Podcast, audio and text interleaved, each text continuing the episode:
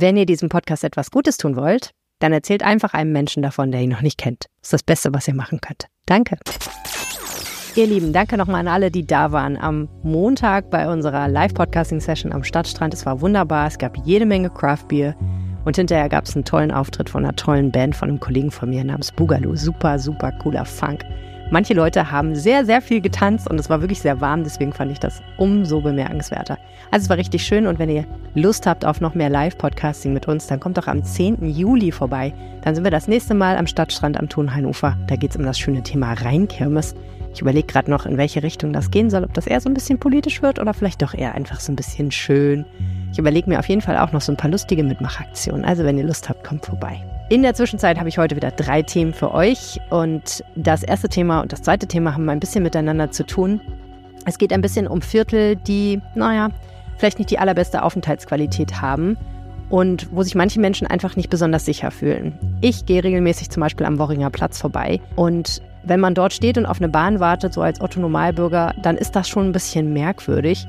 Denn da sitzen natürlich auch jede Menge Menschen mit einer Suchtproblematik, mit psychischen Problemen. Viele von denen wohnen auf der Straße und manche konsumieren dort auch offen Drogen. Es wird sehr viel gedealt und es gibt auch jede Menge Auseinandersetzungen. Das ist nichts, was man jeden Tag sieht. Das ist auch nichts, was richtig Spaß macht, sich anzugucken. Gleichzeitig, naja, vielleicht ist der ein oder andere auch ein bisschen von so einer Neugier besessen. Da geht es mir auch nicht anders. Da gucke ich dann auch nochmal genauer hin, weil mich natürlich auch interessiert, was das für Lebenswelten sind. In jedem Fall fühlen sich manche Menschen nicht wirklich wohl dort. Und viele Menschen, die dort Anlieger sind, die dort ein Geschäft haben oder die dort wohnen, wünschen sich auch, dass auf dem Platz weniger Müll liegt, dass das Ganze ein bisschen schöner dort wird. Was kann man machen dafür, dass das Sicherheitsgefühl und das Sauberkeitsgefühl am Worringer Platz steigt? Darum kümmert sich im Moment der Ordnungsdezernent der Stadt und was der so für Ideen hat, darüber habe ich mit meinem Kollegen Marc Ingel am Worringer Platz gesprochen. Auch im Mintrop-Kiez macht man sich Gedanken. Eine Initiative will dort mit Kultur und mit Vernetzung dafür sorgen, dass dieses Viertel etwas liebenswerter wird und veranstaltet da zum Beispiel sowas wie Lesungen und Konzerte in einer Table Dance Bar. Das musste ich mir natürlich unbedingt angucken, denn ich war natürlich auch noch nie in einer Table Dance Bar drin und ich wollte immer schon wissen, wie es da ist. Und ich nehme euch heute mal mit und wir gucken uns das mal ein bisschen genauer an. Und da müssen wir uns jetzt dringend mal mit der Rheinkirmes beschäftigen. Auf den Rheinwiesen wird ja jetzt schon aufgebaut. In weniger als einem Monat beginnt die größte Kirmes am Rhein. Und ich war bei einer Pressekonferenz im Rathaus, wo die Sebastianer-Schützen über ihr Fest informiert haben. Mein Name ist Helene Pawlitzki. Ihr hört Folge 266 dieses Podcasts und der Rhein steht bei 1,41 Meter. Rheinpegel. Der Düsseldorf-Podcast der Rheinischen Post. Herzlich willkommen im Rheinpegel-Podcast. Jede Woche sprechen wir hier darüber, was Düsseldorf bewegt. Normalerweise mit drei Themen. Manchmal nehmen wir uns auch für ein Thema etwas mehr Zeit. Mein Name ist Helene Pawlitzki. Ich kümmere mich bei der Rheinischen Post um die Podcasts und ich habe lange in der Lokalredaktion Düsseldorf gearbeitet. Und mit meinen Kollegen von der Lokalredaktion bin ich auch immer noch eng vernetzt für diesen Podcast. Die kommen auch immer wieder hier vor, wie ihr wisst. Es gibt eine ganze Menge spannender Nachrichten diese Woche, aber ich glaube, für alle, die bei der RP gearbeitet haben, war die Top News, dass wir von einer Cyberattacke heimgesucht wurden am vergangenen Freitag. Das hat die Podcasts eigentlich fast gar nicht beeinflusst, aber die Arbeit meiner Kolleginnen und Kolleginnen ganz enorm, denn die IT hat komplett alles vom Netz genommen. Der, die Connection zum Internet wurde sofort gekappt, damit der böse kleine Virus nicht nach Hause telefonieren kann, so verstehe ich das. Und das hat auch ganz gut funktioniert, sodass wir wahrscheinlich an diesem Wochenende wieder in den Normalbetrieb zurückgehen können. Möglicherweise wird es noch ein bisschen dauern, bis alles wieder back to normal ist, aber es ist immerhin, hat es nur eine Woche gedauert. Bei anderen Medienhäusern hat das ja sich über Wochen hingezogen. Natürlich ist der wirtschaftliche Schaden enorm, aber ähm, wir sind trotzdem ganz glücklich, dass das jetzt erstmal glatt über die Bühne gegangen ist.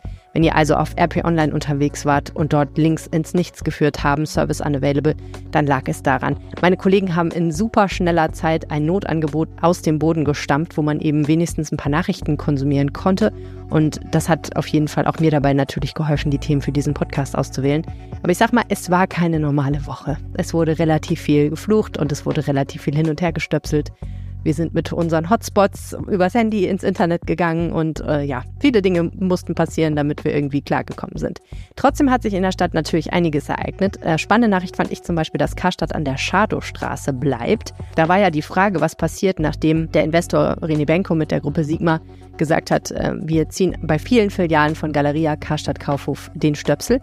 Und es scheint so zu sein, dass sich gerade Oberbürgermeister Stefan Keller da extrem in die Verhandlungen gestürzt hat, die, wie er sagt, eine absolute Achterbahnfahrt waren. Es ging wohl rauf und es ging wohl runter, weil die Frage war, ob der Inhaber dieser Immobilie sich noch ein Stück weit bewegt. Das haben die aber getan. Und jetzt ist es so, dass wahrscheinlich bis 2032 dieser Standort gesichert ist und es wird dort relativ viel investiert. Also es bleibt spannend an der Stelle was aus dieser Karstadt-Filiale wird. Wahrscheinlich werden auch andere Mieter auf die Fläche ziehen. Ähm, ja, und ich finde das eine super Gelegenheit, um eigentlich auch mal neue Konzepte auszuprobieren. Also gucken wir uns das doch mal genauer an. Dann waren manche Menschen sehr in Aufruhr, weil Bruce Springsteen in der Stadt war. Ich persönlich kann dieser Hype, wo kommt der her? Meine, eine Freundin hat mir Tickets für Bruce Springsteen angeboten, die sie eigentlich äh, ihrem Mann schenken wollte, weil der totaler Bruce Springsteen-Fan ist. Und ich meine, das sind Leute in meinem Alter. Ich, ich weiß überhaupt nicht, wieso sind alle auf einmal Bruce Springsteen-Fan. Der Mann ist 73 Jahre alt. Ich meine, und die Musik, okay, kann man mögen, aber ich, also der kam für mich komplett aus der Versenkung. Ich wusste gar nicht, dass so viele Menschen auf Bruce Springsteen stehen. Offensichtlich ist es aber so, er hat ein Konzert vor 43.000 Zuhörerinnen und Zuhörern gespielt, die begeistert waren. Und auch unser Konzertkritiker Philipp Holstein hat sich das sehr, sehr gerne angehört. Die Kritik findet ihr auch im Moment in unserem Newsangebot, wenn ihr mal Lust habt reinzuschauen. Tja, und er hat im Breidenbacher Hof übernachtet und vor dem Breidenbacher Hof hat sich eine riesige Traube an Menschen gebildet, die ein Autogramm von ihm haben wollten. Sehr, sehr witzig. Eine ganz kleine Nachricht dagegen, im wahrsten Sinne des Wortes, die ich aber wunderbar finde, ist, in Flingern ist endlich der erste Spatenstich für den Pocket Park an der Albertstraße erfolgt. Da haben wir auch hier im Podcast darüber berichtet. Ein ganz kleines Gebiet von ungefähr 200 Quadratmetern, ein ehemaliger Parkplatz wird dort entsiegelt und dort wird ein kleiner, feiner Park geschaffen. Und der, die Idee ist einfach, dass in einer Stadt, die sich immer weiter aufheizt, weil die Sommer immer heißer und trockener werden, dass man da so ein paar Inseln, ja, der Ruhe, der Pflanzen und vielleicht auch der Abkühlung schafft. Das ist ja nicht groß, aber für alle, die dort vorbeigehen, vielleicht ein schöner Moment, sich mal ein bisschen unter Bäumen im Schatten auf eine Bank zu setzen und kurz auszuruhen. Das ist ja wirklich eine sehr heiße Gegend da in Flingern, wo einfach alles zubetoniert ist. Die Bahngleise sind direkt daneben und so weiter. Finde ich wunderbar und bin sehr gespannt, wann der fertig wird und wann man den das erste Mal besichtigen kann. Ich werde auf jeden Fall dabei sein. Tja, heiß war es auch, wie gesagt, am Montag am Stadtstrand, als wir über Craft Beer gesprochen haben. Und ich wollte noch kurz einmal sagen, wie witzig ich das fand. Ähm, ich habe ja vergangenen Podcast, glaube ich, die Nachricht von Karin vorgelesen, die in Bern wohnt und den Podcast hört, um sich ein bisschen an Düsseldorf zu erinnern. Und ihr Papa wohnt noch in Düsseldorf und ist vorbeigekommen. Das fand ich richtig, richtig cool. Die Episode könnt ihr in ein paar Wochen nachhören und wenn ihr mir auch eine WhatsApp schreiben wollt, dann könnt ihr das machen an 0160 80 80 844. Wenn ihr ab und zu mal von diesem Podcast hören wollt, dann könnt ihr das auch ähm, sagen. Dann kann ich euch nämlich auf eine WhatsApp-Broadcast-Liste schreiben und dann kriegt ihr ab und zu mal eine Nachricht von mir. Ansonsten könnt ihr mir natürlich einfach schreiben, was ihr denkt über den Podcast. Vielleicht habt ihr auch ein Thema. Und noch eine ganz kleine Sache. Wir haben berichtet über What's Beef, die 10. Geburtstag gefeiert haben am vergangenen Samstag in der Immermannstraße und die eine Tombola für einen guten Zweck gemacht haben mit teilweise wirklich ganz coolen Preisen. Und äh, ich darf berichten, es sind noch ein paar Lose da. Also wer Lust hat, sich noch ein Los für 2 Euro zu holen. Also Lose sind da und vor allen Dingen sind auch Preise da, ist, glaube ich, der entscheidende Punkt. Der kann das tun. Der Erlös geht an vier gemeinnützige Einrichtungen aus Düsseldorf. Also man tut damit auch was Gutes. So, das war jetzt so ein bisschen das Housekeeping. Jetzt kommt eine kurze Pause, in der auch ein bisschen Werbung läuft. Und danach hören wir uns wieder. Und wir sind zurück. Und ich weiß nicht, ob ihr es gesehen habt, aber an diesem Wochenende, am Freitag und Samstag, findet der sogenannte Worringer Weekender statt. Bisschen ein Zungenbrecher. Ein Festival, wo es DJs, Lesungen und alles mögliche andere gibt. Konzerte, Talks, Ausstellungen. Und zwar an einem Ort, wo man es vielleicht nicht unbedingt vermutet, nämlich rund um den Worringer Platz. Tja, und da hat mich ein Bekannter angesprochen und gesagt, hey, ich habe gesehen, es gibt diesen Worringer Weekender jetzt. Und ich habe auch direkt gesehen, in den letzten Tagen war richtig viel Polizei und Ordnungsamt auf dem Platz. Ein Schelm, wer Böses dabei denkt. Mit anderen Worten, die Vermutung war, dass dort jetzt erstmal aufgeräumt wird, damit am Wochenende dieses Festival stattfinden kann. Hm, kann das stimmen? Ich bin mir da nicht so ganz sicher. Ich lasse das mal dahingestellt. Ich wollte aber unbedingt mal mit meinem Kollegen Marc Ingel über das Thema reden, denn der war neulich in der Bezirksvertretung 1, also dem Gremium, sozusagen niedrigsten parlamentarischen Gremium, was sich in Düsseldorf mit dieser Gegend dort befasst. Und dort hat der Ordnungsdezernent Christian Zaum ähm, erzählt, was die Stadt unter der Überschrift Reduzierung von Störungen vorhat am Worringer Platz. Marc berichtet alles, was in der Stadt, in den Stadtteilen vor sich geht und ist deswegen oft in Bezirksvertretungen unterwegs und hört sich das an. Und er fand das auch ganz spannend, was dort passiert ist. Und ich habe mich mit ihm am Worringer Platz getroffen und er hat mir das erzählt. 10 Uhr am Mittwochmorgen auf dem Worringer Platz. Marc Ingel ist hier, Helene Pawlitzki ist hier und das Ordnungsamt ist auch da, Marc. Das stimmt. Das ist in der, letzten Zeit des Öfteren der Fall und ähm, hängt auch mit einem bestimmten Projekt zusammen, das die Stadt aufgelegt hat. Darüber wollen wir reden. So sieht's aus. Vielleicht machen wir als erstes eine kurze Bestandsaufnahme, weil ähm, auch wenn man hier oft vorbeifährt, hat man den Worringer Platz ja vielleicht nicht so vor Augen. Also, dieser Platz ist ja sehr unregelmäßig geformt, umgeben von mehrspurigen Straßen. In der Mitte fährt die Straßenbahn auf ganz vielen Schienen durch und dadurch ist der Platz im Prinzip dann nochmal halb geteilt. Auf der einen Seite haben wir diesen Pavillon mit einer Pizzeria, der mittlerweile von einem Zaun umgeben ist, was ja ganz lange Stein des Anstoßes war. Wir haben im Podcast darüber berichtet, es gab einen Rechtsstreit, weil die Gestalter dieses Platzes gesagt haben, dieser Zaun ist nicht in Ordnung, das stört hier unsere Gestaltungsvision. Auf der anderen Seite ist ein Platz, wo eben dann Bänke und ein paar Bäume stehen und wo man relativ häufig Menschen sieht, Teilweise haben die, glaube ich, ihren Lebensmittelpunkt eher auf der Straße. Auf jeden Fall haben viele von denen ein Suchtproblem, entweder Alkohol oder harte Drogen. Man sieht hier, finde ich, auch immer sehr viel offenen Konsum, sehr viel wird hier gedealt. Ne? Das ist mit Sicherheit der Fall und ähm, der nahe Drogenkonsumraum direkt um die Ecke führt natürlich zwangsläufig dazu, dass sich dieses Klientel hier gerne und oft aufhält. Weil die einfach hier vorbeikommen und weil es hier einen Ort gibt, wo man sitzen kann, ungestört, ohne dass man dafür bezahlen muss. Ja, wir befinden uns ja hier im Bahnhofsumfeld, da ist es eigentlich fast logisch, dass ähm, hier nicht die High Society verkehrt, sondern eher auch ein Klientel, was äh, einen zweifelhaften Ruf genießt. Das, was hier ja auch dann nochmal spannend ist, ist dadurch, dass hier eben dann doch auch eine Straßenbahnhaltestelle ist, wo relativ viele Linien verkehren, kommen hier natürlich auch relativ viel Normalbürger sozusagen hin, die kein Drogenproblem haben. Und man steht dann halt hier in unmittelbarer Nähe von Menschen, die offen konsumieren. Und ich glaube, das ist für viele schon ein komisches Gefühl. Das mag so sein, ja, aber ich glaube, irgendwie gerade die Leute, die auch äh, Pendler, die hier in die Bahn einsteigen, aussteigen, haben sich, denke ich, ein Stück weit auch einfach daran gewöhnt, ne, an diesen Anblick. Ähm, das ist so ein, ein, ein, Miteinander, was irgendwie halt schon seit Jahren, wenn nicht seit Jahrzehnten existiert. Und äh, das, das wird man so auch nicht ändern können, glaube ich. Die Geschäfte, die hier so angesiedelt sind, sind ja relativ gemischt. Es gibt relativ viel so Kiosks, Imbisse und so weiter und so fort. Ähm, es gibt aber auch Hotels, es gibt ähm, Reisebüros, es gibt natürlich Kneipen und Wettbüros, alles mögliche verschiedene. Und die versuchen ja schon eigentlich so ein bisschen für den Platz zu werben und zu sagen, lass uns den nicht komplett verkommen lassen. Das Problem ist natürlich, die Menschen, die hier auf dem Platz häufiger sich aufhalten, die geraten öfter mal in Streit. Und dann kommt es auch oft zu körperlichen Auseinandersetzungen und dann gibt es Polizeieinsätze. Also das ist nicht so witzig. Nee, das stimmt. Und ich glaube auch, das ist äh, ein ganz wichtiger Baustein von diesem äh, Projekt, was die Stadt jetzt aufgelegt hat.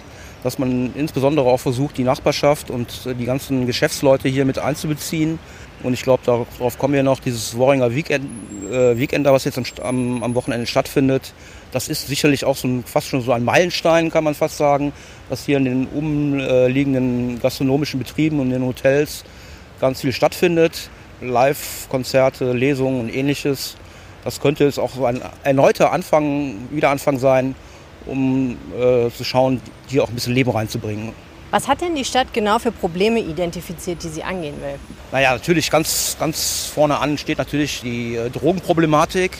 Da wurden jetzt auch schon diverse, äh, wie man so schön sagt, Drogen, äh, Spritzen, Wurfbehälter aufgestellt, dass jetzt beispielsweise nicht hier irgendwo an, an irgendwelchen Bäumen oder auf, mitten auf dem Platz irgendwelche äh, Spritzen rumliegen, gebrauchte.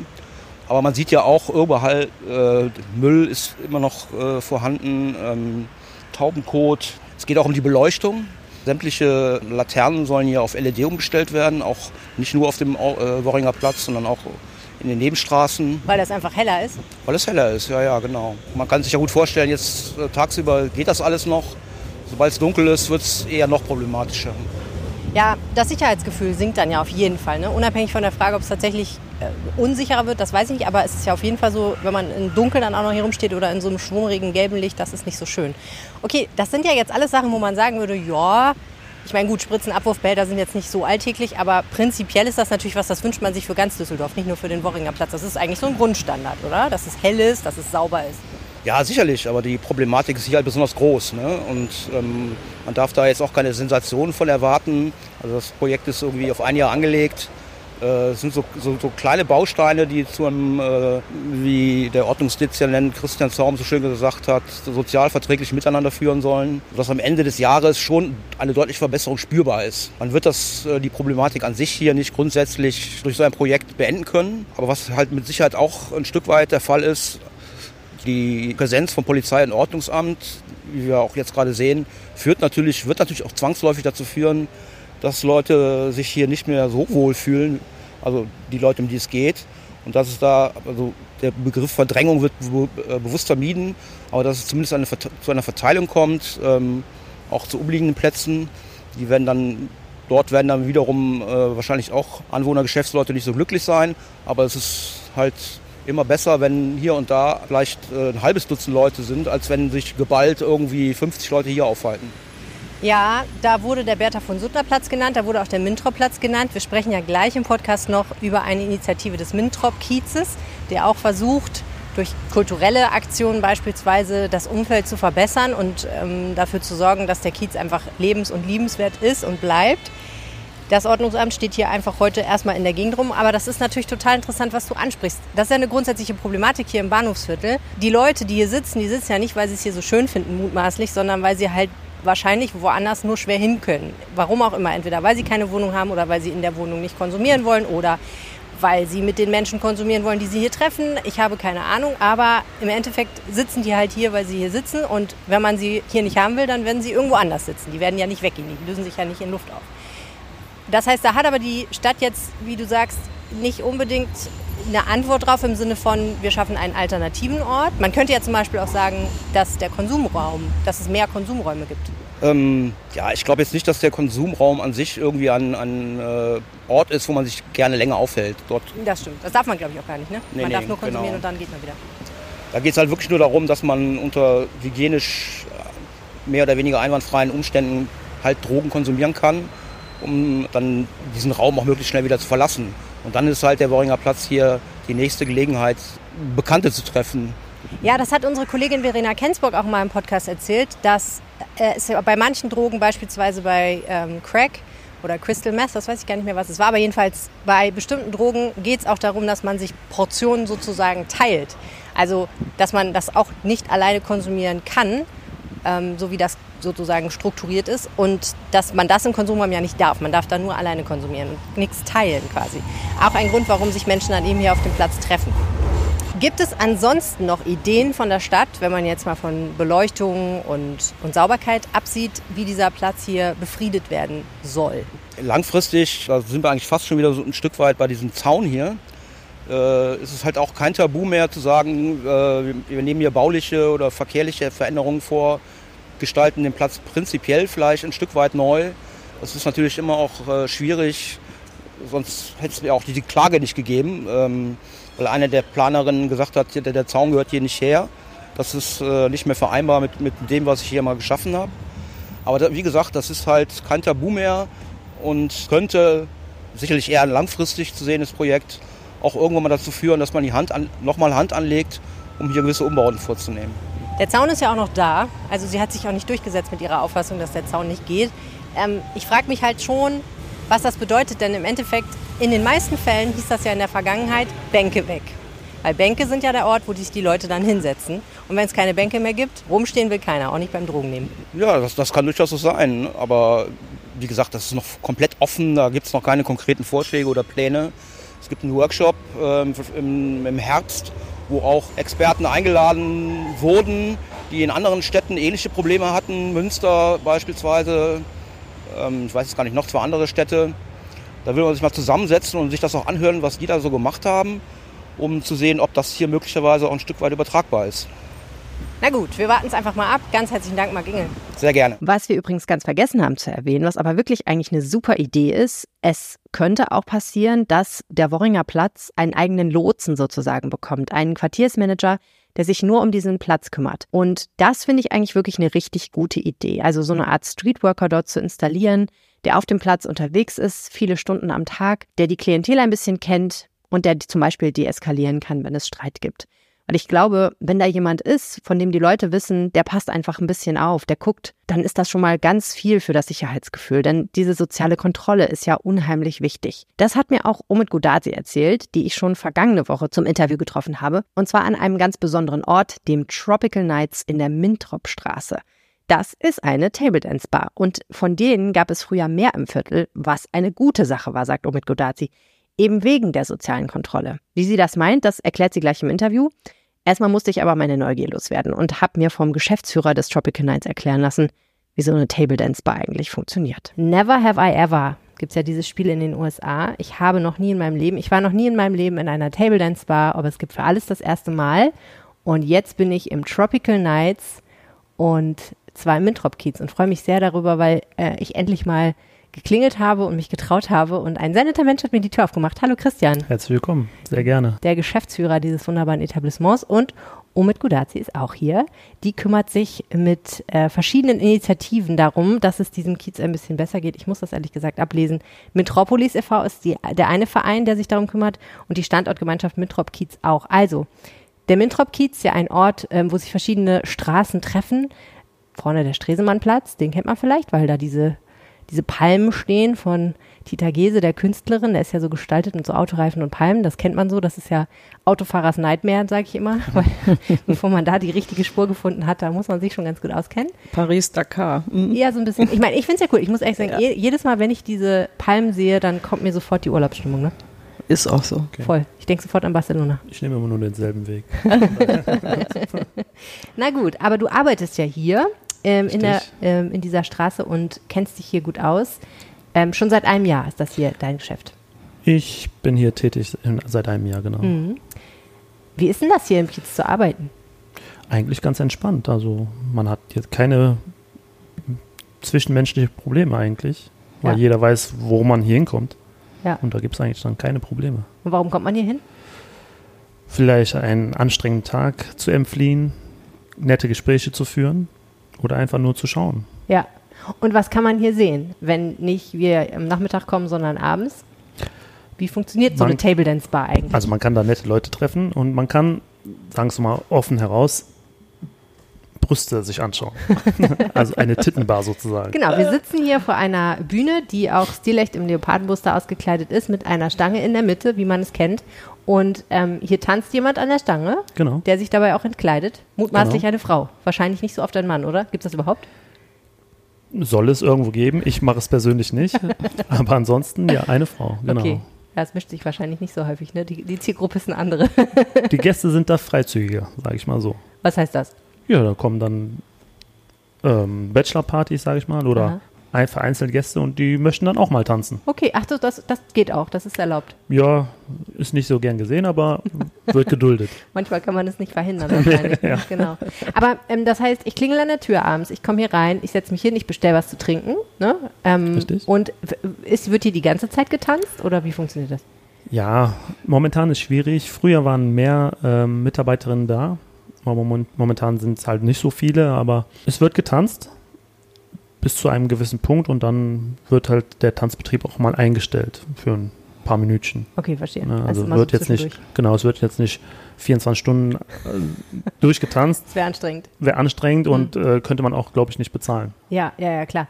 Und ist das so, wie man das so aus so Filmen kennt, dass man dann so, so Geldscheine ähm, irgendwo reinsteckt? Ganz genau, ja. Sozusagen Trink, ist ja kein Trinkgeld, ist, was ist das eigentlich? Es ist wird als Trinkgeld verbucht ja, wahrscheinlich. Ne? Trinkgeld, eine Anerkennung. Ist, ne? Ja, genau. Eine Anerkennung. Anerkennung ist ein mhm. gutes Beispiel, ein guter Ausdruck dafür. Ja. Also in Deutschland ist es vielleicht, oder ich sag mal, in Deutschland ist nicht, in Düsseldorf ist so, viele haben das Klatschen vergessen. Mhm. Ja, und dann, da tanzt jemand, offensichtlich für jemanden oder für uns, und dann wird halt nicht geklatscht. Und mhm. dafür sind halt die, die, die Spieldollars oder auch richtige Euros eine Wert von Anerkennung. Das wollte ich nämlich gerade fragen. In, in den USA gibt es ja Dollar, ein Dollar-Scheine, ein Dollar-Noten. Da mhm. kann man natürlich relativ viel solcher Noten dabei haben. In Deutschland wird es relativ schnell teuer, wenn man 5-Euro-Noten, das ist das Kleinste. Das heißt, ja. man kann dann hier auch Geld tauschen quasi in man Anerkennungsgeld. Kann, genau, sozusagen. genau. Man mhm. kann sich Spieldollars kaufen, so Monopoly-Geld, sage ich mal. Ja. Und man kann die dann hier verpulvern. Okay, sorry, dass ich so frage, aber das ist vielleicht für dich wahrscheinlich ist das relativ selbstverständlich, weil das dein Arbeitsalltag ist. Aber für jemanden, der noch nie da war, der fragt sich natürlich, weiß ich eigentlich, was die Etikette hier ist? Mache ich das alles richtig? Ich erkläre das jeden Abend. das glaube ich sofort. Mehrfach. Wie ist das mit Anfassen? Nicht erlaubt. Aha, genau. Das ist dann der Unterschied zu anderen Etablissements praktisch. Richtig, genau. Also da, das dann schon ein Schritt zu viel. Ja, okay. Ja. Gucken ja, Gucken mal ja, einen Geldschein irgendwo reinstecken ja, auch okay. klatschen auf jeden Fall gerne. Applaus klatschen auf jeden Fall gerne, Ja. nicht Nee. auf den Hintern klatschen, In die eigenen Hände klatschen. bitte. Man muss es vielleicht Das ist alles sagen. erlaubt. Alles, was ähm, mit der Frau oder mit den Tänzerinnen zu tun hat, eher nicht. Verstehe. Und was machen die Tänzerinnen, wenn sie gerade nicht tanzen? Die versuchen, nette Gespräche zu führen, was zu trinken. Okay, setz dich dann so dazu. Genau. genau. Dann kann man sich ein Ein bisschen, bisschen Zeit verbringen. unterhalten. Es kommen ja viele, viele ähm, alleine hierher. Okay. Mhm.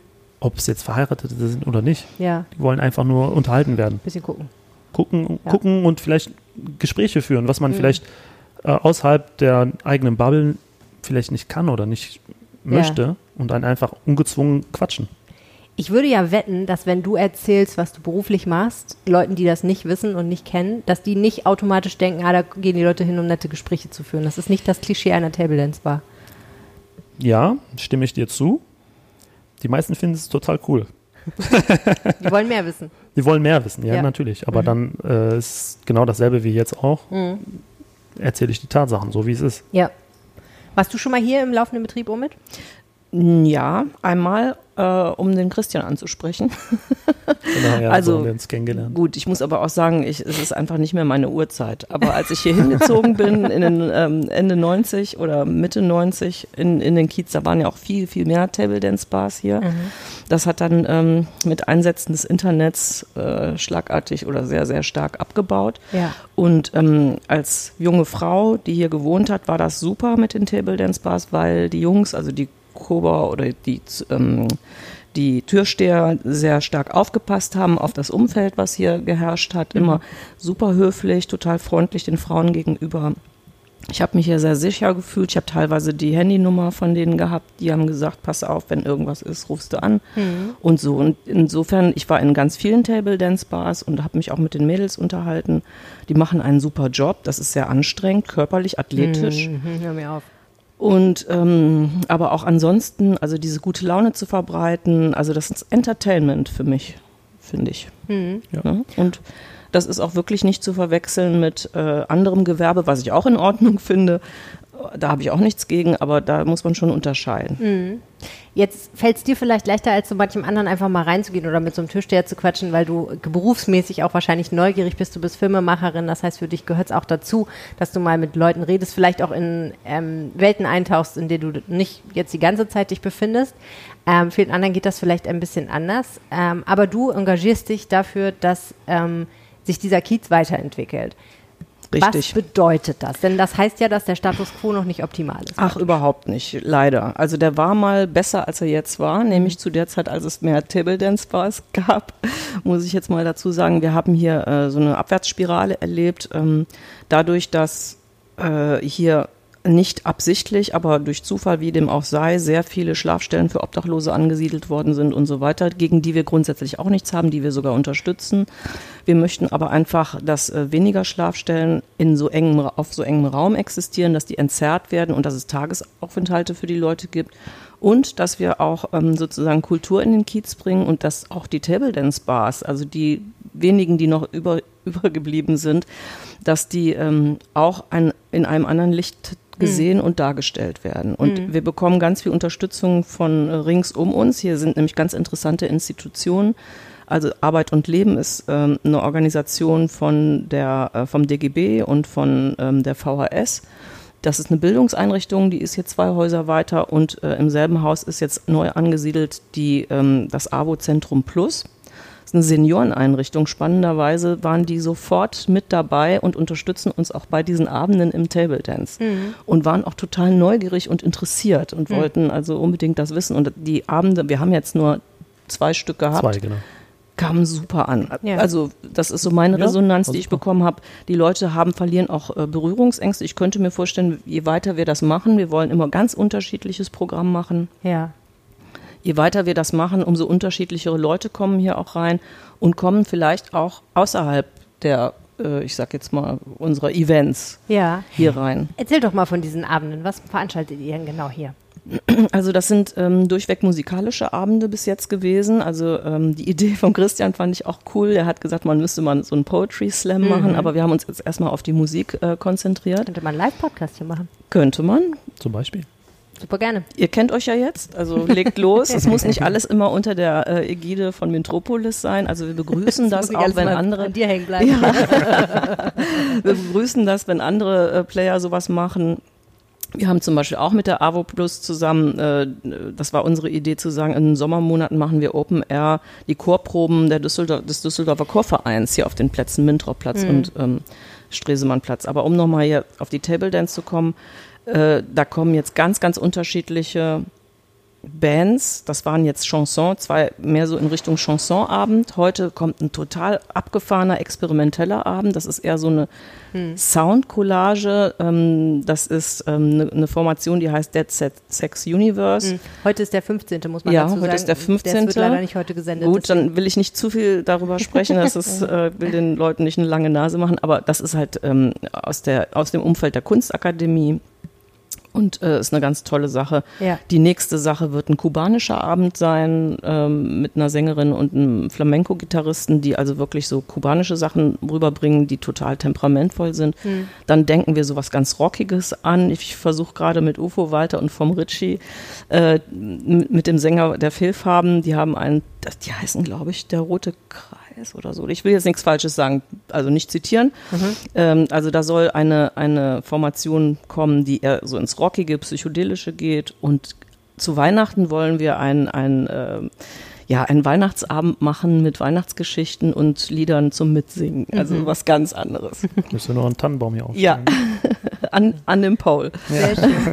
Ja, dekorationsmäßig kann man das ja, Ja. genau, kann man das ja nutzen. Aber wir fühlen uns und die Künstler fühlen sich total wohl. Die finden das nämlich auch super spannend mit dem Table Dance. Die sind super gerne hier und ich kann mir gerade bei denen vorstellen, die haben viel weniger Hemmungen als, ich sag mal, der normale Bürger, dass die auch einfach hier das als ihre Kneipe entdecken oder als ihre Ja, gerne. Bar. Ne? Also Also gerne. Naja, klar, es hat natürlich so einen exotischen Reiz und es bietet natürlich Menschen, die sonst vielleicht gesagt hätten, uh, wenn da ein normaler Betrieb ist, traue ich mich das nicht, bietet es eine Gelegenheit, hier mal reinzugucken, so wie es mir ja jetzt auch quasi geht.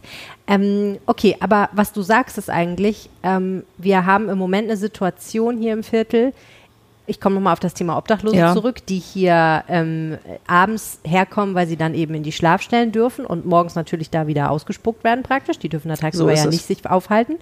Äh, und die dann eben hier im Viertel unterwegs sind und äh, nicht wissen, wo sie hin sollen. Äh, wir haben ja vor einer ganzen Weile schon berichtet über die Toilette, die am Stresemannplatz aufgestellt wurde, weil das eben schon mal ein Problem vielleicht ein Stück weit entzerrt, nämlich die Tatsache, dass Menschen auch mal ihre Notdurft verrichten müssen. Und das können die eben dort tun. Aber trotzdem ändert das ja nichts daran, dass ja, da, dass das oft Menschen sind, die ja ihre eigenen soziale Problematik auch noch so ein bisschen mitbringen. Viele von denen haben eine Suchtproblematik, äh, manche von denen sind psychisch krank und die sind natürlich ein bisschen anders im Straßenbild unterwegs als jetzt Otto Normalbürger, der zur Arbeit latscht. Ganz richtig. Also das ist äh, so, dass wir hier im Umfeld ja nicht nur die Obdachlosen oder Menschen mit Lebensmittelpunkt äh, Straße nennt man das haben. Wir haben natürlich auch Menschen mit einer Drogenproblematik, Suchtproblematik unterschiedlicher Stoffe etc. Ähm, wir haben natürlich hier auch eine gewisse Kriminalität. Äh, Aber ich finde, das ist alles noch im Rahmen. Also das ist jetzt nicht äh, so, dass man sich hier nicht mehr hintrauen kann oder sowas. Aber die Lebensqualität hat darunter gelitten und dagegen wollen wir was machen. Und wir haben unheimlich wenig Kultur hier im Kiez. Also es ist wirklich wenig Angebote. Das nächste ist der Pitcher, das ist dann, äh, ich glaube, Oberbilker Allee und ja einiges fast andere. Friedrichstadt ist fast, ne? Ja, Ja, wir sind in der Metal- nördlichen, Metal-Kneipe ja, wir sind in der nördlichen Ja. Friedrichstadt. Ja. Und der Pitcher ist halt auch monothematisch, sag ich Ja, jetzt ja. mal. Ne? Und das andere, wie die Brause, gibt's nicht mehr, Damen und Herren gibt's nicht mehr. Das war auch alles eher, eher Richtung Pitcher Mhm. angesiedelt, aber nichtsdestotrotz, hier gibt's halt nichts. Ja. Gibt ein Und- paar Bars, gibt ein paar Geschäfte, gibt ein paar So ist Restaurants, es. so, ne? Es gibt eine super Bar Ellington, kann ich auch nur empfehlen, ist toll. Wir haben hier die Code Agency äh, vom äh, Maximilian. Das ist ein toller ähm, Escape Room. Betreiber, die auch wirklich tolle Escape Rooms haben. Mhm. Aber es ist nicht in dem Sinne, dass man Musik hat oder Kulturacts und sowas. Ja. Deswegen. Was ja erstaunlich ist, weil ja. ein paar Häuser weiter ist ja die, wurde ja Kraftwerk quasi geboren. Ne? So da ist ja das. Die Studios, wo Kraftwerk ihre Musik gemacht haben. Und man würde ja denken, dass hier die Stadt das auch mal aufgreift und sagt, Mensch, das ist ein historischer Ort eigentlich. Ja. Wir schmücken uns mit Kraftwerk, dann müssen wir diesen Ort ja eigentlich auch ein bisschen vorne Ja, finden. das ist richtig, aber ich muss da ein bisschen die Stadt auch in Schutz nehmen. Also die unterstützen uns sehr. Also mhm. einer unserer, äh, ich sag mal, unsere Hebamme ist der Dietmar Wolf, der mhm. Bezirksbürgermeister des Stadtbezirks 3, der uns unheimlich geholfen hat, einfach äh, sozusagen uns selbst zu helfen. Der hat uns so am Anfang so ein bisschen navigiert, sage mhm. ich jetzt mal. Aber wir haben den Rest haben wir alleine gemacht. Und ich finde es auch nicht richtig, alles immer nur bei der Stadt abzuladen, sondern es gehört einfach Initiative dazu, auch von unten mhm. und auch von Bürgerseite. Das sehe ich auch politisch so, dass man das nicht einfach nur sagt, ja, ich zahle meine Steuern und den Rest sollen die anderen machen ich finde, da kann man schon einiges selbst bewegen. Und klar, wir haben hier Kraftwerk. Übrigens in dem äh, Haus, wo Kraftwerk oder in dem Hof, da ist ein toller äh, Eigentümer, der Herr Müller-Wassenberg, der Proberäume zum Beispiel extra gebaut hat für eine Band, in der ich mal war. Mhm. Da, und da gibt's mehrere Proberäume in dem Gebäude und so weiter. Aber es gibt einfach grundsätzlich zu wenig Proberäume, zu wenig Ateliers und so weiter. Und dafür wollen wir uns auch einsetzen. Ja. Dass man Leerstand nutzt, zum Beispiel. Gibt es ne? viel Leerstand?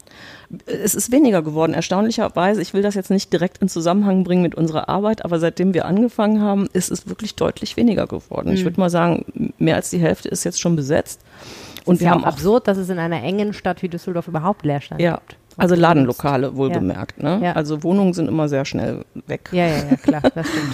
ja, und es ist auch, ähm, wenn man einmal hier Fuß gefasst hat, ist das auch ein toller Kiez. Also mhm. wenn man sich dann kennenlernt gegenseitig, ähm, das ist schon interessant und das ist auch noch ein Grund, warum wir das gerne machen in der Table Dance Bar, weil das eine Begegnungsstätte ist.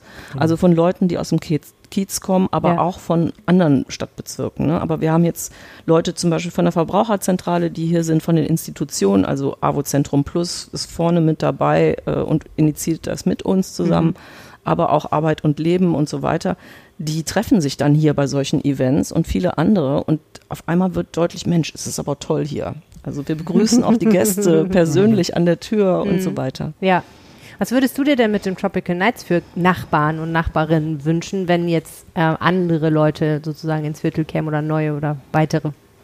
Also ich würde so sagen, ich bin nicht abgeneigt, dass die Nachbarschaft auch abends hierher kommt. Es kommen äh, sehr viele internationale Gäste aus den Niederlanden, Luxemburg, andere Städte aus Deutschland, aber wenige Nachbarn. Mhm. Warum auch immer. Mhm. Vereinzelt kommen die mal eher aus Oberkassel oder so, aber hier aus der Nachbarschaft wenig. Hm. Vielleicht, weil hier Leute wohnen, die nicht unbedingt euer Publikum sind? Ich weiß natürlich nicht, wer hier sonst so kommt. Daran kann es nicht liegen. Also hier ist es okay. von, von wohlhabend bis weniger wohlhabend. Ja, alle da. Auf ein Getränk kann man ja immer reinkommen, ist ja nicht das Problem. Man muss ja nicht direkt äh, hier hunderte von Euros ausgeben. Ja. Ne, da, Na, möglicherweise ähm, ist die Scheu natürlich auch groß erwischt zu werden, sozusagen. Ne? Und ähm, ja, ja, ohne Witz. Aber also, es passiert ja nichts. Nein, nein, nein, klar. Aber hm. ich meine, erklär das mal deiner Frau, dass sie ähm, in die Table Dance Bar gegangen bist ohne sie. Ja. Mussten sie schon mitnehmen. Ohne sie, ja, genau. Also ich bin. Da kannst du nicht erwischt werden, wenn deine Frau in Oberkassel sitzt. Aber wenn sie hier in Oberbilk wohnt oder in Friedrichstadt oder in Stadtmitte, dann kann das natürlich leichter passieren. Man kann auch seine sagt, Frau hey. mitnehmen, ne? Also ich meine, dafür sind wir dann da. Das, ja. äh, dann, äh, die Frauen waren sehr, sehr interessiert, muss ja. ich übrigens sagen. Ne? Die waren viel neugieriger als. Wir waren auch mehr Damen als Herren, oder? Definitiv. Und die haben sich sehr wohl gefühlt. Kann ich mir total vorstellen und äh, fanden das ganz toll und gerade auch vom äh, AWO-Zentrum Plus die Seniorinnen, ja. also waren sehr aufgeschlossen auch, ja. fand ich. Cool. Aber auch äh, die, die Jugend Jugendlichen, ne? also man kommt ja hier rein und man weiß vielleicht, oder die Männer wissen es von vornherein, bei, der, bei dem Gast oder bei äh, der Frau brauche ich gar nicht versuchen, weil die ist ein Gast. Ne, Brauche ich nicht anmachen, sage ich mal, oder so. ja, ist so. Deswegen, ich denke mal auch in den, in den, wenn es Probleme gibt in den Diskotheken, dann ist es immer, warum hast du meine Freundin angeguckt oder warum hast du sie angesprochen oder angemacht oder was auch immer. Mhm. Das ist hier nicht der Fall. Hier weiß man von vornherein, worum man hier hinkommt. Die Rollen sind klar verteilt. Ja. ja. Ja, mega spannend. Ähm, also Kultur ist das eine, ähm, das andere sind die, ich sage jetzt mal doch politischen Dinge, die du angesprochen hast, nämlich die Frage, wie verteilt man jetzt den Stadtraum, ja. wie geht man mit so einem Ort um, wie muss man Infrastruktur bereitstellen, damit alle Menschen hier irgendwie klarkommen. Und so dann ist, ist natürlich wirklich das Element die Vernetzung. Ne? Hier wohnen ja, sind ja sehr unterschiedliche Geschäfte unterwegs und die Frage ist, wie bringt man die eigentlich alle zusammen? Die haben ja vielleicht unterschiedliche Interessen, oder? Es geht, eigentlich haben alle das gleiche Interesse. Eigentlich möchten alle, dass das Umfeld besser und lebenswerter und, und liebenswerter wird. Und wir haben auch Kontakt hier zum Café Pur. Das wird betrieben von der Diakonie, eine der wenigen Stellen oder die einzige, die wir hier haben mit Tagesaufenthalt für Leute mit Lebensmittelpunktstraße, ähm, die auch ähm, sehr positiv auf uns reagieren. Aber auch das Amt für Integration und Migration hat ganz stark von Anfang an unterstützt. Überhaupt haben wir eigentlich offene Türen eingerannt bei den mhm. Ämtern der Stadt. Also das muss man wirklich sagen. Ich glaube, die waren froh, dass da jemand ist, der auch be bereit ist, was zu tun und unterstützen dann mit dem, was sie können. Mhm. Es fehlt halt überall an der Manpower oder Womanpower. Mhm. Ähm, es gibt auch in der Stadt, wenn man sieht, wie viele offene Stellen es gibt, da, da gibt es einen Stau von bestimmten Dingen, die abgearbeitet werden müssen. Da fällt sowas natürlich manchmal ich sag, will nicht sagen hinten runter, es gibt aber auch viel Förderung. Wir werden ja gefördert, sonst könnten wir uns das gar nicht leisten. Mhm. Hat eigentlich die Öffnung dieses Hoteltrios am Hauptbahnhof was verändert hier? Also verändert würde ich jetzt nicht sagen. Es kommen einige Gäste von dort, klar, hierher, aber viel verändert hat es nicht. Also mhm. Internationale Gäste gab es vorher auch schon hier. Ja. Ja, okay. Ja, Interessant. jetzt haben die halt kürzeren Weg. Ja. ja. aber der Look hat sich ein bisschen verändert. Ne? Wenn ja. man die Harcourtstraße hochgeht, ist es ein bisschen netter. so. ist ja noch nicht fertig. Ja, ist ne? noch nicht fertig. Ist noch nicht fertig und wird auch noch nicht viel genutzt. Mhm. Ne? Ich gehe mal da ab und zu entlang, wenn ich zum Bahnhof gehe. Mhm. Kann man ja an einer Hand abzählen, wie viele Menschen da gerade sind. Ne? Also, das stimmt. Ja, wobei ich schon denke, ähm, wenn das mal fertig ist und wenn die Hotels auch ich weiß nicht, ob alle, aber zumindest ein oder zwei, das ein bisschen bespielen. Diesen, du sprichst jetzt ja diesen, diesen Straßen, diesen, genau, diesen ja, kleinen ja. Weg an, der ja. da neu entstanden ist, ne? praktisch zwischen den Hotels und mhm. dem äh, Landesrechnungshof, mhm. der dann zum ähm, Hauptbahnhof führt. Ähm, an sich, wenn man da bestuhlt und eine schöne Terrasse macht, wo auch Gastronomie vielleicht so ein bisschen seinen Platz hat, könnte ich mir das schon gut vorstellen. Ich finde ja auch erstaunlich, dass der Blockhaus da oben direkt neben der Bundespolizei funktioniert, weil du sitzt ja buchstäblich auf dem Parkplatz, ja. aber trotzdem ist es eigentlich ganz nett. Ne? Es ist schon eigentlich eine so, ist gar nicht so übel. Ganz, und schmeckt schön. gut. Ja, das ich bin, ich bin auch okay. Blockhaus-Fan, muss ich sagen. Ja. Ich verstehe aber auch alle, alle, nicht, aber ich, mhm. äh, ich habe auch so eine nostalgische Liebe zu mhm. Blockhaus, weil ich da als Kind immer war. Mhm. Ähm, na gut, also mit Rob Kiez, viel wird sich tun. Äh, vielen herzlichen Dank an euch beide. Wir werden das weiter verfolgen. Ja, danke auch. Danke. Gleich geht es hier um die Rheinkirmes. Vorher eine kurze Pause, in der vielleicht auch ein bisschen Werbung läuft. So, jetzt stehe ich hier mit dem äh, Chef der Platzkommission der Schützen, mit Thomas König, der jedes Jahr dafür verantwortlich ist, zu planen, was gehört eigentlich wohin auf der Kirmes, wie sind die Rettungswege sicher, wie ist auch eine schöne Dramaturgie, man kommt auf den Festplatz, was sieht man als erstes, was sieht man als zweites, wann läuft man durch die Gegend, ganz viele organisatorische Fragen, man nennt sie auch den Kirmesarchitekten, Herr König, das ist ein sehr schöner Begriff. Ich habe lange gedacht, Sie sind hauptberuflicher Kirmesarchitekt, bis ich verstanden habe, wie das funktioniert. Nein, Sie sind Ehrenamtler und dieses Jahr gibt es eine ganze Reihe von neuen Themen. Ein Thema Thema ist die Nachhaltigkeit. Wie funktioniert das mit diesen Pfandgeschichten, die jetzt auf der Kirmes als Mehrweggeschirr angeboten werden? Ja, wir sind uns ja durchaus bewusst, dass wir mit so einer Großveranstaltung ähm, eine Verantwortung sowohl für das Klima als auch für die Menschen letztendlich tragen und äh, können das natürlich alleine nicht bewerkstelligen. Da sind da als Veranstalter auf die Schausteller angewiesen, dass die mit ihren Geschäften und mit ihren äh, letztendlich ihren Beitrag dazu leisten. Wir sehen uns allerdings in der Verantwortung, da auch Hilfestellung zu leisten und nicht nur ähm, Gebote rauszugeben, sondern das auch tatkräftig zu unterstützen. Wir haben einen großen Anbieter, für uns der versierteste im Moment in der Bundesrepublik oder in Europa, äh, mit ins Boot geholt und äh, durch viele, viele Vorgespräche mit den Schaustellervertretern selber auch versucht, dieses System und diese vielen Fragen, die damit einhergehen, äh, im Vorfeld zu beantworten, damit dieses System auch wirklich läuft, wenn es darauf ankommt. Ähm, das wird so sein, dass ähm, in erster Linie natürlich die Müllvermeidung im Vordergrund steht. Das heißt, die, die Bratwurst gehört ins Brötchen und nicht auf irgendeinem Pappteller. Äh, es gibt aber durchaus bestimmte ähm, Angebote, die einfach nicht so in, in, in eine Papiertüte oder in, äh, in ein Hörnchen oder in ein Brötchen äh, gesteckt werden können. Und dafür gilt es halt eben, Angebote zu schaffen. Ähm, Und da gibt es dann ganz klar definierte äh, Bechergrößen und Schalentypen, die ähm, ausgegeben werden zu einem, mit einem Pfand, äh, voraussichtlich zwei Euro, die dann an allen Stellen, die an diesem Pfandsystem teilnehmen, wieder abgegeben werden können. Ähm, sodass also der Besucher dieses typische Kirmesverhalten nicht ablegen muss, äh, sich etwas zu kaufen und dann schön über den Festplatz zu laufen, äh, und das unbedingt wieder an der Ausgabestelle wieder an, äh, abzugeben, sondern dass er das nach Möglichkeit das gewohnte Kirmes-Feeling beibehalten kann und äh, trotzdem eben ähm, seine Gefäße irgendwo wieder abgeben kann. Und die Firma, die Sie angesprochen haben, Cup More, die bestellt einerseits das Geschirr überhaupt zur Verfügung und andererseits sorgt die wahrscheinlich auch dafür, dass es dann am nächsten Tag gereinigt wieder auftaucht. Genau. Also wir haben auch da in, in der Kooperation und Abstimmung mit den Schaustellern eben ein System entwickelt, dass wir eine riesengroße Spülstraße entwickeln äh, dort oder Cup More dort aufbaut auf dem Kirmesplatz, wo eben das Geschirr gereinigt werden kann. Der Schausteller hat aber auch darüber hinaus die Möglichkeit, selber das gemietete Geschirr zu reinigen und dann am Ende wieder abzugeben, damit er natürlich auch sein Pfand wieder zurückbekommt. Sie haben vorhin erwähnt, dass Sie, wenn Sie auswählen, wer kommt auf die Kirmes, wie stellen wir die Buden sozusagen zusammen, die die Ressourcen schon arbeiten, besonders bevorzugen. Wonach gucken Sie da genau? Ja, wir gucken in erster Linie natürlich erstmal die Attraktivität. Aber die Attraktivität ist eben in Zeiten von Umweltschutz eben auch anders vielleicht zu definieren, als es früher war, wo es darum ging, möglichst viele Lampen zu haben oder möglichst viele äh, äh, ja, energiefressende ähm, Attraktivitäten. Ne? Ähm, heutzutage geht es halt dann tatsächlich auch dahin, im letzten Jahr hatten wir ein, ein Fischgeschäft mit einem, mit einem Solarkollektor oben auf dem Dach zugelassen, um einfach ähm, da auch Anreize zu schaffen. In diesem Jahr ist das neue Bellevue-Riesenrad mit einer komplett neuen Antriebstechnik, die eben mit Rekuperationsenergie sich selber quasi äh, befeuert ähm, ausgestattet. Das sind natürlich Kriterien, die neben den rein optischen ähm, Aspekten eine Vorreiterrolle spielen. Und auch dann, äh, wie die Geschäfte sich in Bezug auf No Waste und so weiter aufstellen, bei Imbissbetrieben insbesondere auch. Da steht natürlich die Qualität des Produktes in, in erster Linie im Vordergrund, aber diese Nachhaltigkeitsaspekte, äh, wie, wie geht man damit um? Wie bewusst ist man da unterwegs? Das ist schon ein Kriterium für uns eben neben der reinen optischen Qualität. Ist No Waste realistisch? Also No Waste?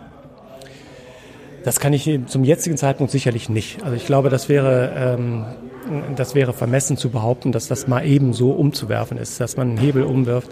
Weil äh, wir müssen ja auch davon ausgehen, dass Besucher Waste mitbringen. Also es geht, äh, wir appellieren ja auf der einen Seite an unsere äh, Mitspieler hier, Schausteller, äh, sich da vernünftig aufzustellen, aber wir haben natürlich das große äh, Fragezeichen der, der, Besucher. Und das war auch eine ähm, Entwicklung der letzten Jahre, dass viele ja auch ähm, Produkte mitbringen. Das sind teilweise sind's Flaschen, Plastikflaschen, das sind teilweise natürlich auch Glasflaschen oder eben auch äh, Essensware, verpackte.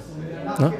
Und wir können keine Einlasskontrollen machen. Wir haben, ähm, das ist ja auch aus sicherheitstechnischen Gründen keine eingezäunte Veranstaltung. Naja, ich würde jetzt auch, sagen wir mal, wenn ich jetzt ein verpacktes Brötchen mitbringe und mein Brötchentüte irgendwo hin tue in den Mülleimer, würde ich das jetzt nicht der Kirmes zurechnen. Also das wäre für mich immer noch Zero Waste, wenn die Kirmes das nicht selber produziert. Ja, aber da, ich sag mal, wir machen uns mal auf den Weg.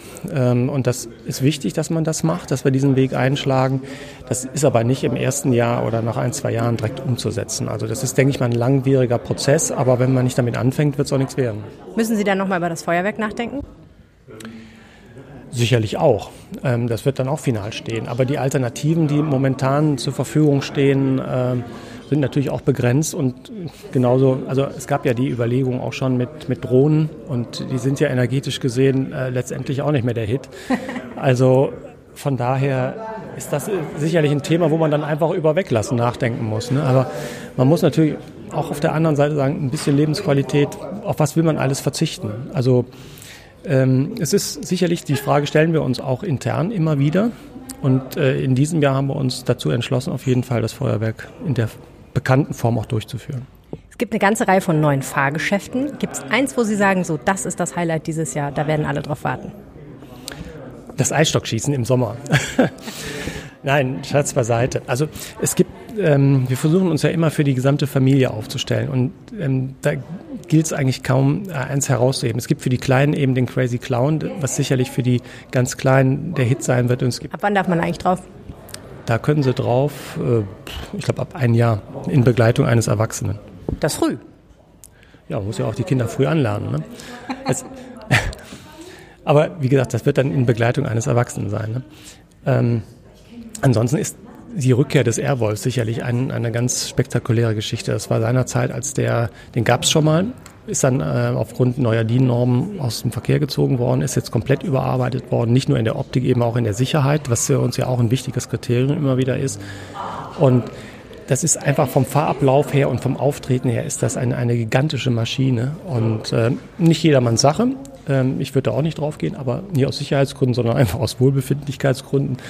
Aber es ist einfach eine spektakuläre Anlage und das ist schon toll. Der Flipper auf der anderen Seite und auch die ähm, Achterbahn mit hängenden Gondeln ist sicherlich eine absolute Attraktion, die wir da haben. Und ähm, ich denke, es ist für jeden was dabei und so soll es ja auch sein. Zuletzt muss ich Sie noch einmal nach den Menschen in Oberkassel fragen. Sie haben ja gesagt, dass Sie versuchen, das möglichst schonend für die Menschen in Oberkassel zu machen. Das ist gar nicht so einfach, denn Sie haben ja auch gesagt, zehn Tage lang ist halt eine Kirmes, ist laut, da kann man nicht viel machen. Was genau haben Sie denn vor, um das für die möglichst angenehm zu gestalten? Also es gibt ja auch gewisse gesetzliche Rahmenbedingungen. Das heißt, es gibt äh, Emissionswerte, die wir da nach Möglichkeit einhalten sollen. Das ist halt auch immer ein bisschen schwierig, aber was wir auf jeden Fall machen, ist eine deutliche ähm, Geräuschreduzierung ab 22 Uhr und ab 24 Uhr dann eben tatsächlich auch, dass wirklich nur noch eine Geräuschkulisse auf dem Festplatz unten selber entstehen soll. Natürlich sind wir uns bewusst, dass die abreisenden Menschen auch Lärm produzieren. Das heißt, wenn wir bis bis ein, zwei Uhr äh, spielen unten und die Geschäfte selber keine Geräusche mehr entwickeln, haben wir die, immer die Gefahr, dass eben die, die Menschen, die den Festplatz verlassen, dann auf dem Weg zum ÖPNV oder zu irgendwelchen anderen Stationen ähm, Lärm. Wenn es nur der Lärm wäre, aber die Anwohner sagen, die pinkeln uns in die Vordertür. Auch das haben wir äh, zur Kenntnis genommen. Wir haben in Verbindung mit dem Ordnungsamt ähm, verstärkte Streifen im Einsatz. Ähm, wir hoffen, dass das dem entgegenwirkt. Es sollen auch zusätzliche WC-Anlagen noch aufgestellt werden, äh, um das zu verhindern. Das Problem ist aber tatsächlich, dass wir nicht jeden einzelnen Besucher an die Hand nehmen können. Das ist leider äh, in der heutigen Zeit ähm, eine Verrohung der Sitten, sage ich mal. Also ähm, und auch vielleicht auch äh, mangelhafte Erziehung, die man da mal ansprechen muss, weil ich habe meinen Kindern als äh, nicht dazu erzogen, in Anderleuts Garten zu pinkeln. Oder also Sie konzentrieren sich auf die Lautstärken und auf diese Sharing-Stationen, die dafür sorgen sollen, dass E-Scooter nicht in der Gegend rumstehen. Genau, also mit, mit diesem grundsätzlichen Verkehrskonzept äh, und für die Absperrung der Oberkassler Gebiete sind natürlich auch dann eher die Behörden zuständig als der Veranstalter. Vielen herzlichen Dank. Bitte. Um die Rheinkirmes wird es übrigens auch am 10. Juli gehen. Dann podcasten wir wieder live am Stadtstrand. Habe ich ja schon vorhin gesagt. Ich würde mich sehr freuen, den einen oder anderen von euch dort zu sehen. Besonders die Frauen unter euch übrigens könnten mal rauskommen. Also es waren bisher noch nicht so viele weibliche Hörerinnen bei unseren Live-Veranstaltungen. Ich freue mich natürlich über jeden, der kommt, aber ich würde mich auch freuen, wenn mal die ein oder andere Frau vorbeikommt. Für heute war es das. Vielen Dank fürs Zuhören. Hier kommt noch das Wetter vom Wetterstruxi. Nach den Dauerregen des Donnerstags und der Nacht zum Freitag kommen wir wieder in ruhigere Fahrwasser. Und damit grüße ich euch ganz herzlich zum Wochenendwetter.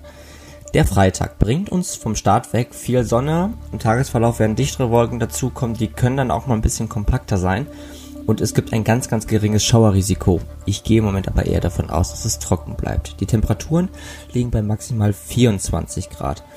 Der Samstag wird ähnlich. Auch hier starten wir mit viel Sonne. Im Tagesverlauf gibt es wieder mehr Quellwolken. Die werden aber nicht so kompakt sein wie beispielsweise noch am Freitag. Und es gibt ein nicht vorhandenes Schauerrisiko. Sprich, es bleibt trocken. Und die Temperaturen liegen dann bei 17 bis maximal 26 Grad. Dann blicken wir noch auf den Sonntag. Der bringt uns viel Sonne. Es gibt dann auch wieder zum Nachmittag hin mehr Quellwolken. Diese dürften aber keine große Rolle spielen. Das heißt, der ganze Tag bleibt eigentlich relativ sonnig und die Temperaturen steigen weiter an, liegen dann schon bei 18 bis maximal 30 Grad. Und dann blicken wir noch kurz auf die neue Woche, denn die bringt uns ein bisschen Veränderung. Wir haben zwar nach wie vor noch morgens die Sonne, zum Nachmittag werden die Wolken dann aber wieder kompakter und das Schauer- und Gewitterrisiko steigt wieder an. Die Temperaturen gehen dann noch ein bisschen zurück, bleiben aber sommerlich, sodass wir tagsüber so 25 bis 28 Grad haben werden und in der Nacht sinken die Temperaturen dann meist auf 13 bis 17 Grad. In diesem Sinne wünsche ich euch jetzt ein schönes Wochenende und wir hören uns dann nächste Woche wieder zum Wochenendwetter. Also bis dann. Ciao, ciao. Das Wetter vom Wetterstruxi von Jens Strux, dem Hobby-Meteorologen für Düsseldorf. Mein Name ist Helene Pawlitzki. Habt ein wunderbares Wochenende und eine tolle Woche. Bis bald. Mehr im Netz. Alle Nachrichten aus der Landeshauptstadt findet ihr auf rp-online.de slash Düsseldorf.